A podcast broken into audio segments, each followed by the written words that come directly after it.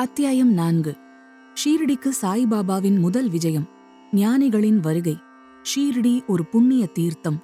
சாய்பாபாவின் தோற்றம். கௌலிபுவாவின் கருத்து. விட்டலின் பிரசன்னம். ஷீர்சாகரின் கதை. பிரயாகையில் தாஸ் கணுவின் குளியல். சாய்பாபாவின் அயோனி ஜன்மமும் அவரின் முதல் ஷீரடி விஜயமும். மூன்று சத்திரங்கள். முந்தைய அத்தியாயத்தில் சாய் சச்சரிதத்தை எழுதத் தூண்டிய சூழ்நிலைகளை விவரித்தேன். இப்போது ஷீரடிக்கு சாயிபாபாவின் முதல் விஜயம் பற்றி கூறுகிறேன். ஞானிகளின் வருகை. கீதையில் கண்ணபிரான் கூறுகிறார் தர்மம் அழிந்து அதர்மம் தலையெடுக்கும் போதெல்லாம் என்னை நானே அவதரித்துக் கொள்கிறேன். நல்லோரை காத்து தீயோரை அழிக்க யுகந்தோறும் அவதரிக்கின்றேன். இதுவே பகவானின் அவதார நோக்கம். பகவானின் சார்பாக ரிஷிகளும் ஞானிகளும் இப்பூவுலகில் தக்க தருணத்தில் தோன்றி அவதார நோக்கம் நிறைவேறும் முகமாக தமக்கே உரித்தான முறையில் உதவி செய்கிறார்கள். உதாரணமாக இருமுறை பிறப்பவர் அதாவது பிராமணர்கள் க்ஷத்திரியர்கள் வைசியர்கள் தங்கள் கடமைகளை புறக்கணிக்கும் போதும் மேற்குலத்தவரின் உரிமைகளை தவறான முறையில் பறிக்க சூத்திரர்கள் முயலும் போதும். ஆன்ம ஞான போதகர்கள் மதிக்கப்படாமல் அவமதிக்கப்படும் போதும். தன்னை தான் படித்தவன் என்று எண்ணும் போதும்.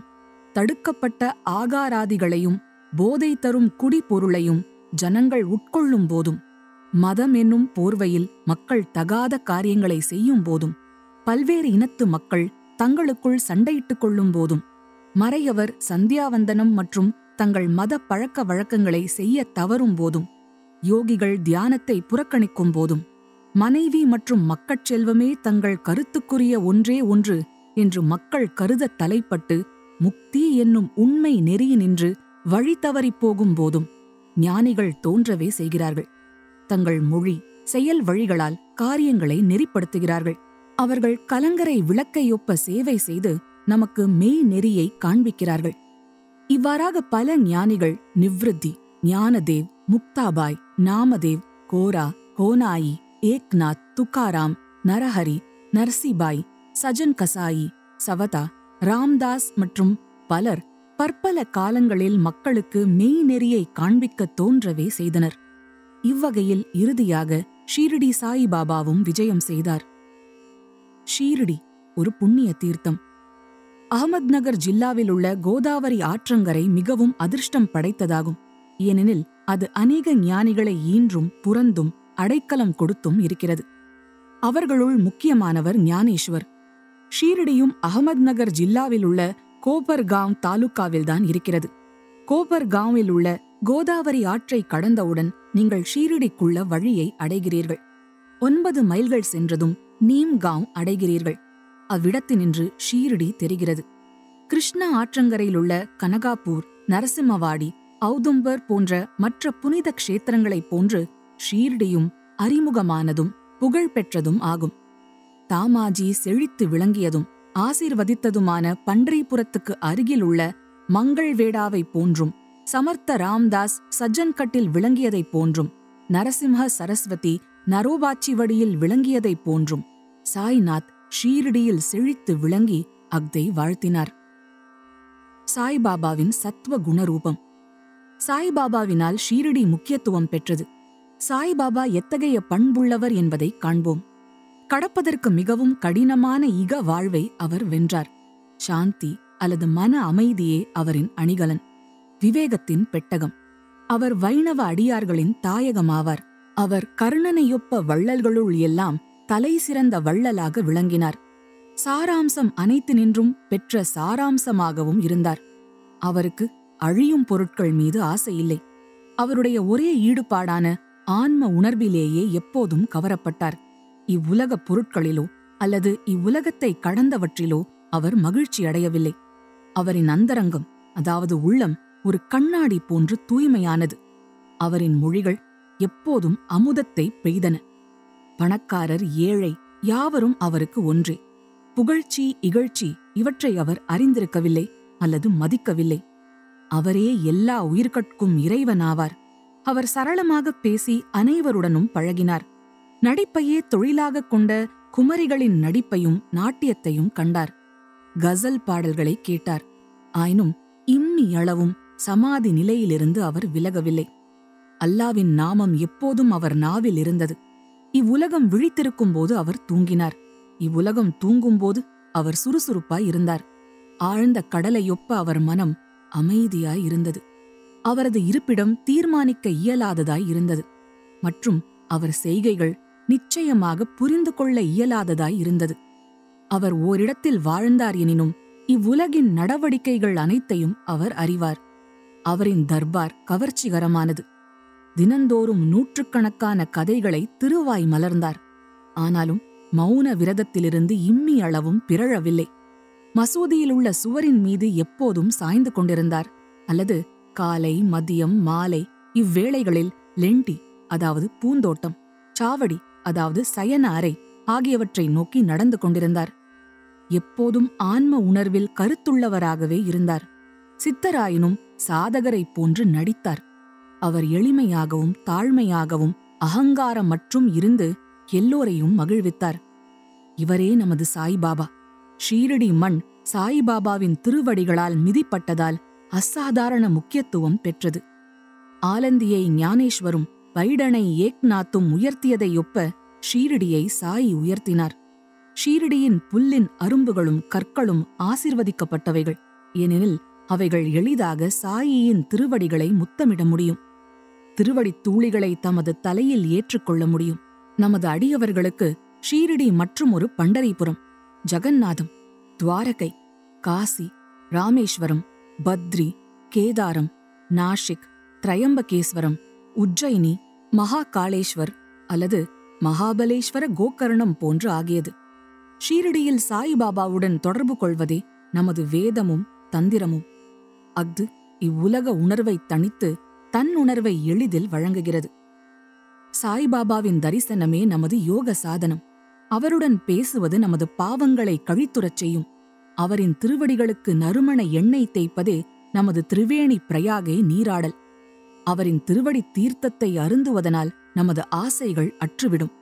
அவரின் ஆணையே வேதம். அவர் உதியையும் அதாவது திருநீற்றுச் சாம்பலையும் பிரசாதத்தையும் உண்ணலே எல்லாவற்றையும் தூய்மையாக்கும். நமக்கு ஆறுதல் அளித்த அவரே நமது கிருஷ்ணர் ராமர். அவரே நமது பரபிரம்மம் அதாவது பரிபூரணத்துவம். அவர் தாமே மாறுபட்ட இரு வினைகளுக்கு அப்பாற்பட்டவராய் தாழ்த்தப்படாமலும் உயர்த்தப்படாமலும் இருந்தார். எப்போதும் ஆன்மாவில் சத்து சித்து ஆனந்தமாக கவரப்பட்டார். அவரின் இருப்பிடம் ஷீரடியானாலும் அவரின் செயல் இலக்குகள் பறந்து பஞ்சாப் கல்கத்தா வட இந்தியா குஜராத் தக்காணம் கன்னடம் ஆகிய வரைக்கும் விரிந்திருந்தது. இவ்வாறாக திக்கெட்டும் நெடுந்தூரம் சாயியின் புகழ் பரவி எல்லா பகுதிகளிலிருந்தும் அடியவர் திருக்கூட்டம் அவரின் தரிசனத்தையும் ஆசீர்வாதத்தையும் பெறுவதற்காக வந்தது. அவருடைய தரிசனம் ஒன்றினாலேயே மக்களின் மனம் சுத்தமாக இருப்பினும் இல்லாவிட்டாலும் கணத்தில் அமைதியடையும். பண்டரீபுர விட்டல் ரகுமாயியை சேவித்த அதே ஈடு இணையற்ற மகிழ்ச்சியை அவர்கள் பெற்றார்கள் என்றால் அது மிகையாகாது. இது போன்ற ஓர் அடியார் சொல்வதை கேளுங்கள்.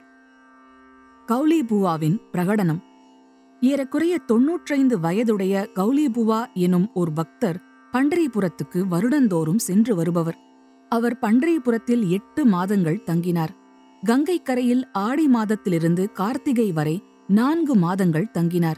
மூட்டைகளை சுமப்பதற்காக ஒரு கழுதையை தன்னுடனும் ஒரு சீடனை துணைவனாகவும் வைத்திருந்தார். ஒவ்வொரு ஆண்டும் தனது பண்டரிபுர விஜயத்தை செய்துவிட்டு ஷீரடிக்கு தான் மிகவும் அன்பு செலுத்திய சாய்பாபாவை பார்க்க வருவார். அவர் பாபாவை உற்று நோக்கி இவ்வாறாக கூறுவது வழக்கம். இவரே ஏழைகளிடத்தும் தீனர்களிடத்தும் கருணை காட்டும் கடவுளான பன்றியினாத விட்டலின் அவதாரமாவார். கௌலிபுவா விட்டலின் முதிய அடியவர். பண்டரிக்கு அநேக முறை விஜயம் செய்தார். சாய்பாபா பண்டரிநாதரே என்பதை பிரகடனம் செய்தார். விட்டல் தாமே தோன்றினார். இறைவனது நாமத்தை நினைத்துக் கொண்டிருத்தலிலும் பாடுதலிலும் சாய்பாபா மிகவும் விருப்பமுள்ளவர். அவர் எப்போதும் அல்லா மாலிக் அதாவது இறைவனே எஜமானன் என்றார். தமது முன்னிலையில் மற்றவர்களை கடவுளது நாமத்தை இரவும் பகலும் தொடர்ந்து ஏழு நாட்கள் பாடும்படி செய்தார். இதற்கு நாம சப்தாகம் என்று பெயர். ஒருமுறை அவர் தாஸ்கனு மகராஜை நாம சப்தாகம் செய்யும்படி சொன்னார். ஏழாவது நாளின் முடிவில் விட்டல் பிரசன்னமாவதற்கு உறுதியளித்தால் தான் அதை செய்வதாக அவர் கூறினார். அதற்கு பாபா தமது நெஞ்சின் மேல் கை வைத்து நிச்சயம் விட்டல் பிரசன்னம் ஆவார் என உறுதியளித்து ஆனால் அந்த பக்தன் ஊக்கமுடையவனாகவும் பக்தியுடையவனாகவும் இருக்க வேண்டும் என்று கூறினார். டாகூர்நாத்தின் தங்கபுரி விட்டலின் பண்டரி ரஞ்சோடின் துவாரகை எல்லாம் இங்கே இருக்கின்றன. துவாரகையை பார்க்க எவரும் வெகு தூரம் செல்ல வேண்டியதில்லை. இவ்வாறாக அன்பாலும் பக்தியாலும் பக்தன் பொங்கிக் கொண்டிருக்கும் போதுதான் விட்டல் தாமே இங்கு அதாவது ஷீரடியில் பிரசன்னமாவார். சப்தாகம் பூர்த்தியானதும் விட்டல் கீழ்கண்ட விதமாக பிரசன்னமாகவே செய்தார். வழக்கம் போல குளித்து முடித்த பின் காக்கா சாஹேப் தீக்ஷித் தியானத்தில் அமர்ந்திருந்தார். அவர் ஒரு காட்சியில் விட்டலை கண்டார். மத்தியானம் பாபாவின் தரிசனத்துக்காக சென்றபோது பாபா ஐயமர அவரை நோக்கி விட்டல் பாட்டில் வந்தாரா? நீர் அவரை கண்டீரா? அவர் விளையாட்டு பிள்ளை போன்றவர். அவரை உறுதியாக பற்றிக் கொள்ளும். இல்லாவிடில் நீர் சிறிதே கவனக்குறைவாக இருப்பினும் தப்பித்து விடுவார் என கூறினார். இது காலையில் நிகழ்ந்தது. மத்தியானம் மற்றொரு விட்டல் தரிசனம். வெளியிலிருந்து ஒரு ஹாக்கர் பொருட்களை கையில் எடுத்துச் சென்று வீதியில் விற்பவன். இருபத்தி ஐந்து அல்லது முப்பது விட்டோபா படங்களை விற்றுக்கொண்டு வந்தான். அப்படம் காக்கா சாஹேபின் காட்சியில் தோன்றிய உருவத்துடன் ஒத்து இருந்தது. இதைக் கண்டும் பாபாவின் மொழிகளை நினைவு கூர்ந்தும் காக்கா சாஹேப் தீக்ஷித் ஆச்சரியப்பட்டு மகிழ்ச்சியுற்றார். ஒரு படத்தை வாங்கி தனது பூஜை அறையில் வழிபாட்டுக்காக வைத்தார். தானேவின் ஓய்வு பெற்ற மம்லதார் பி. வி. தேவ் தனது ஆராய்ச்சிகளின் மூலம் நிரூபித்திருப்பது ஷீரடி பண்டரிபுர எல்லைக்குள் இருக்கிறது. பண்டரிபுரமோ துவாரகையின் தென்னக மையம். ஆதலால் ஷீரடியே துவாரகை என்பதாகும். மேலும் துவாரகையை பற்றிய ஸ்கந்த புராணத்தில் உள்ள மற்றொரு குறிப்பு கே. நாராயணன் ஐயர் எழுதிய பாரத வருஷத்தின் நிரந்தர சரித்திரம் என்ற நூலிலிருந்து சதுர்ணாமபி வர்க்காணாம் யத்ர துவாராணி சர்வத்தக அதோ துவாராவதீத்யுக்தா. விதிவத் வீஸ்த துவவேதிபிஹி. எந்த இடத்தின் கதவுகள் நான்கு வர்ணத்தாருக்கும் அதாவது பிராமணர் க்ஷத்ரியர் வைசியர் சூத்ரர் ஆகியோருக்கு நான்கு புருஷார்த்தங்களை அதாவது தர்மம் அர்த்தம் காமம் மோக்ஷத்தை நிறைவேற்றிக் கொள்ள திறக்கப்பட்டிருக்கிறதோ அதுவே துவாரக்கை என்று தத்துவ ஞானிகளால் அழைக்கப்படுகிறது என்பதாகும். ஷீரடியில் பாபாவின் மசூதியோ நான்கு வர்ணத்தாருக்கு மட்டுமின்றி நசுக்கப்பட்டோருக்கும் தீண்டத்தகாதவருக்கும் குஷ்டர்களுக்கும் திறக்கப்பட்டிருந்தது. ஆகவே அது துவாரக்கை என்று மிக பொருத்தமாகவே பெயரிடப்பட்டுள்ளது. பகவந்த்ராவ் க்ஷீர்சாகரின் கதை. பகவந்த்ராவ் க்ஷீர்சாகரின் கதை பாபா விட்டல் வழிபாட்டில் எவ்வளவு ஆர்வம் உள்ளவராக இருந்தார் என்பதை எடுத்துக் காட்டுகிறது. பகவந்தராவின் தந்தையார் விட்டோபாவின் பக்தர். பன்றிபுரத்துக்கு வருடாந்திர பயணம் செய்யும் பழக்கமுடையவர். தமது வீட்டிலும் விட்டோபாவின் உருவம் வைத்து அவர் வழிபட்டார். அவர் இறந்த பின் அவரது மகன் வருடாந்திர பயணம் வழிபாடு ஸ்ரார்த்தம் முதலியவை அனைத்தையும் நிறுத்திவிட்டார். பகவந்த்ராவ் ஷீரடிக்கு வந்தபோது பாபா அவரது தந்தையை நினைவு கூர்ந்து கூறியதாவது அவரது தந்தை எனது சிநேகிதன். எனவே நான் அவரை இங்கு இழுத்தேன். அவர் நைவேத்தியம் படைக்காது விட்டலையும் என்னையும் பட்டினி போட்டார். எனவே அவரை நான் இங்கு கொணர்ந்தேன். அவருடன் வாதாடி வழிபாடு செய்ய வைப்பேன். தாஸ் கணுவின் பிரயாகை குளியல். கங்கையும் யமுனையும் சந்திக்கும் இடத்திலுள்ள பிரயாகை என்னும் புண்ணிய நதியில் ஸ்நானம் செய்வது மிகவும் பாக்கியமானது என்று இந்துக்கள் நினைக்கிறார்கள். ஆயிரக்கணக்கான யாத்ரீகர்கள் குறிப்பிட்ட காலங்களில் புண்ணிய ஸ்நானத்திற்காக அவ்விடம் செல்கிறார்கள். ஒருமுறை தாஸ்கணு தான் ஸ்நானம் செய்வதற்காக பிரயாகை போக வேண்டும் என்று நினைத்தார். பாபாவிடம் அங்கனமே செய்வதற்கு அனுமதி வேண்டி வந்தார். பாபா அவருக்கு சொல்லிய பதில் அவ்வளவு தூரம் போக வேண்டிய அவசியமில்லை. நமது பிரயாகை இங்கேயே இருக்கிறது. என்னை நம்பு என்றார். அப்போது ஆச்சரியத்திலும் ஆச்சரியம் தாஸ்கணு தனது தலையை பாபாவின் அடிகளில் வைத்ததும் கங்கை யமுனை ஆறுகளின் புனித நீர் பாபாவின் இரண்டு கார் கட்டை விரல்களிலிருந்து சீராக வெளிப்பட்டது. இவ்வாச்சரியத்தை கண்ணுற்ற தாஸ்கணு அன்பு ஆழ்ந்த மரியாதை உணர்ச்சியால் பெரிதும் கவரப்பட்டார். அவர் கண்கள் நீரால் நிறைந்தன. அந்தரங்கத்தில் அவர் உணர்ச்சியால் உந்தப்பட்டார். அவருடைய பேச்சு பாபாவின் புகழையும் அவரின் லீலைகளையும் குறிப்பிடும் கவிதையாக பொங்கி வெளிப்பட்டது. சாய்பாபாவின் அயோனி ஜன்மமும் அவரின் முதல் ஷீரடி விஜயமும் சாய்பாபாவின் பெற்றோர் பிறந்த இடம் இவற்றைப் பற்றி ஒருவருக்கும் தெரியாது. பல விசாரணைகள் செய்யப்பட்டன. பாபாவிடமும் மற்றவர்களிடமும் பல கேள்விகள் கேட்கப்பட்டன. ஆனால் திருப்தியான பதிலோ செய்திகளோ இதுவரை கிடைக்கவில்லை. வழக்கத்தில் இவைகளைப் பற்றி நமக்கு ஒன்றும் தெரியாது. சாதாரண மனிதர்களை ஒப்ப நாமதேவர் கபீர் முதலியோர் பிறக்கவில்லை. அவர்கள் சிசுக்களாக முத்துக்களின் தாயினிடத்தில் அதாவது ஆற்றில் காணப்பட்டார்கள். நாமதேவ் கோணாயியால் பிம்ராதி ஆற்றிலும் கபீர் தமால் என்பவரால் பாகீரதி ஆற்றிலும் கண்டெடுக்கப்பட்டார்கள். சாய்பாபாவின் விஷயமும் அதையொத்ததாகும். பக்தர்களுக்காக ஒரு வேப்பமரத்தடியில் பதினாறு வயது இளைஞனாக தாமே முதலில் தோன்றினார். அப்போதே பிரம்ம ஞானத்தால் நிரம்பியவராக காணப்பட்டார். கனவிலும் இவ்வுலகப் பொருட்களின் ஆசை அவருக்கு இல்லை. மாயையை அவர் உதைத்துத் தள்ளினார். முக்தி அவர்தம் காலடியில் பணி செய்தது. ஷீரடியை சேர்ந்தவரும் நானா சோப்தாரின் தாயாருமாகிய ஒரு பாட்டி அவரை கீழ்க்கண்ட விதமாக வர்ணிக்கிறார். அழகும் சுறுசுறுப்பும் மிகுந்த சுந்தரமும் உடைய இவ்விளைஞன் முதலில் வேப்பமரத்தின் அடியில் ஆசனத்தில் அமர்ந்திருந்தவாறு காணப்பட்டான். அக்கிராமத்து மக்கள் இத்தகைய இளம் வயது உடையவன் வெப்பத்தையோ குளிரையோ பொருட்படுத்தாது அத்தகைய கடின பயிற்சி பழகுவதை கண்ணுற்று ஆச்சரியத்தால் தாக்கப்பட்டனர். பகலில் ஒருவருடனும் பழகுவதில்லை. இரவில் ஒருவருக்கும் அஞ்சுவதில்லை. இவ்விளைஞன் எங்கிருந்து வந்தான்? என்று மக்கள் ஆச்சரியப்பட்டு கேட்டுக்கொண்டனர். ஒரு சாதாரண கவனிப்பே அவன் மீது எல்லோரும் அன்பு கொள்ளும் அளவிற்கு அவனுடைய உருவாம்சங்கள் எல்லாம் அத்தகைய சுந்தரம் பொருந்தியதாக இருந்தது. அவன் ஒருவர் வீட்டிற்கும் செல்வதில்லை. எப்போதும் வேப்பமரத்தடியிலேயே உட்கார்ந்திருந்தான். வெளித்தோற்றத்திற்கு இளைஞனாக காணப்பட்டான். ஆயினும் அவன் செய்கைகள் உண்மையிலேயே அவன் ஒரு பரமாத்மா என்பதை வெளியிட்டன. அவன் வேண்டுதல் வேண்டாமையின் பருப்பொருளாகவும் அனைவருக்கும் ஓர் மர்மமாகவும் இருந்தான். ஒரு நாள் கண்டோபா கடவுள் ஒரு அடியவனிடம் சாமி பிடித்தது. ஜனங்கள் அவரை தெய்வமே இவ்விளைஞனின் தந்தை யார்? அவன் எப்போது வந்தான் என்பதை நீர் தயவு செய்து விசாரியும் எனக் கேட்கத் துவங்கினர். கண்டோபா அவர்களை ஒரு மண்வெட்டி கொணரச் சொல்லி ஒரு குறிப்பிட்ட இடத்தை தோண்டச் சொன்னார். அங்கனமே தோண்டப்பட்ட போது செங்கற்கள் காணப்பட்டன. அதற்கடியில் சமதள கல் ஒன்றும் இருந்தது. இந்த கல் அப்புறப்படுத்தப்பட்டதும் ஒரு நிலைக்கதவு தெரிந்தது. அதில் நான்கு சமை அதாவது ஐந்து முக விளக்குகள் எரிந்து கொண்டிருந்தன. அது ஒரு நிலவரைக்கு அழைத்துச் சென்றது. அதில் ஜபமாலைகள் அவற்றை வைத்து ஜபம் செய்யும் பசுமுக உருவப் பைகள் மரப்பலகைகள் முதலியவை காணப்பட்டன.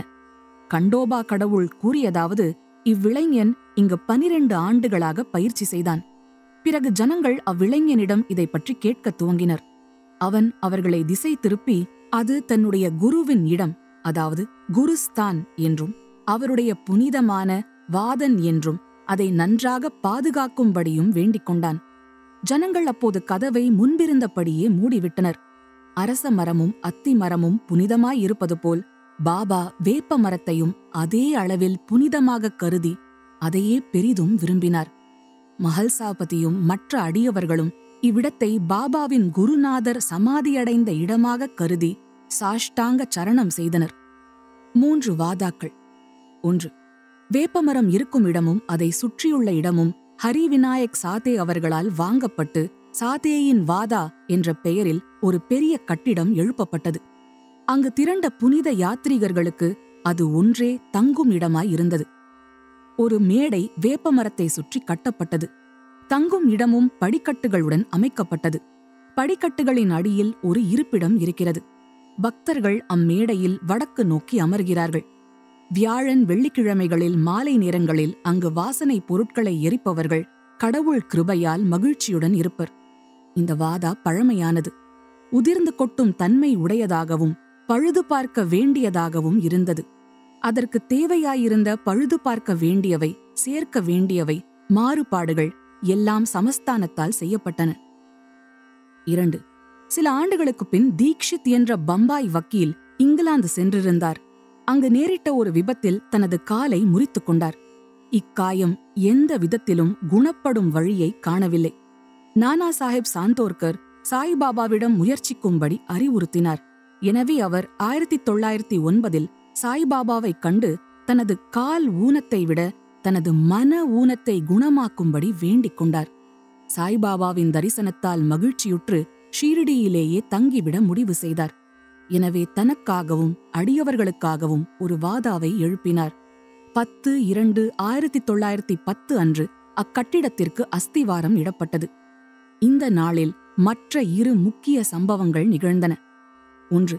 தாதா சாஹேப் கபர்டே தனது வீடு திரும்புவதற்கு அனுமதி அளிக்கப்பட்டார். இரண்டு. சாவடியில் இரவு ஆரத்தி தொடங்கியது. இந்த வாதா கட்டி முடிக்கப்பட்டு ஆயிரத்தி தொள்ளாயிரத்தி பதினொன்றில் ராம நவமி தினத்தில் உரிய மரியாதைகளுடனும் சம்பிரதாயங்களுடனும் பிரவேசம் செய்யப்பட்டது. மூன்று. நாக்பூரைச் சேர்ந்த புகழ்பெற்ற லட்சாதிபதியான பூட்டி அவர்களால் மற்றொரு வாதா அல்லது அரண்மனை மாளிகையும் எழுப்பப்பட்டது. ஏராளமாக பணம் இக்கட்டிடத்திற்கு செலவிடப்பட்டது. ஏனெனில் சாய்பாபாவின் உடல் இவ்விடத்தில்தான் அடக்கம் செய்யப்பட்டு இருக்கிறது. இது தற்போது சமாதி கோவில் அதாவது சமாதி மந்திர் என வழங்கப்படுகிறது. இவ்விடத்தில் பாபா தண்ணீர் விட்டு கவனித்து வந்த ஒரு பூந்தோட்டம் இருந்தது. முன்னர் ஒன்றுமே இல்லாத இடத்தில் மூன்று வாதாக்கள் எழும்பின. இவை எல்லாவற்றிலும் ஆரம்ப காலத்தில் அனைவருக்கும் சாதேவின் வாதாவே நிரம்ப பயன்பட்டது. வாமந்தாத்தியாவின் உதவியுடன் சாய்பாபா கவனித்த தோட்டத்தின் கதை. சாய்பாபா ஷீரடியில் தற்காலிகமாக இல்லாதிருந்து சாந்த் பாட்டீலின் கல்யாண ஊர்வலத்துடன் மீண்டும் வருகை. தேவிதாஸ் ஜானகிதாஸ் கங்காகீர் இவர்களின் பழக்கம். மொஹிதீன் தம்போலியுடன் பாபாவின் மல்யுத்த போட்டி. மசூதியில் இருப்பிடம். டேங்க்லே மற்ற அடியவர்களின் அன்பு. மற்ற பிற விஷயங்கள் அடுத்த அத்தியாயத்தில் விவரிக்கப்படும். ஸ்ரீ சாயியை பணிக. அனைவருக்கும் சாந்தி நிலவட்டும். அடுத்த அத்தியாயத்துடன் விரைவில் சந்திப்போம். ஹியூமன் போடியமோட இந்த பாட்காஸ்ட் பயணத்துல நீங்களும் ஸ்பான்சரா இணைய தொடர்பு கொள்ள வேண்டிய email ID contact at human podium dot com human podium பணிவுடன் வழங்கும் Sri Sai Satcharitam a Tamil spiritual podcast ஒவ்வொரு வியாழக்கிழமையும் ஒரு புது அத்தியாயம். Narrated by Karthik and Deepika Arun Sound Design, Recording, Mixing and Mastering by Baba Prasad, assisted by Surya Prakash at Digi Sound Studio, Chennai. QC and Coordination, Sri Nitya Sundar and Bhavya Kirtivasan. Executive Producer, Deepika Arun. Produced by Human Podium. This podcast presents Sri Sai Satcharita, a sacred text of the Sri Sai Baba Sansthan Trust intended for spiritual reflection and inspiration. We approach this material with respect and reverence, recognizing its cultural and spiritual significance. Listeners are encouraged to explore diverse perspectives and consult authorized sources for deeper guidance. Text copyright belongs to the Sri Sai Baba Sansthan Trust. By listening, you acknowledge the above and engage with the material responsibly.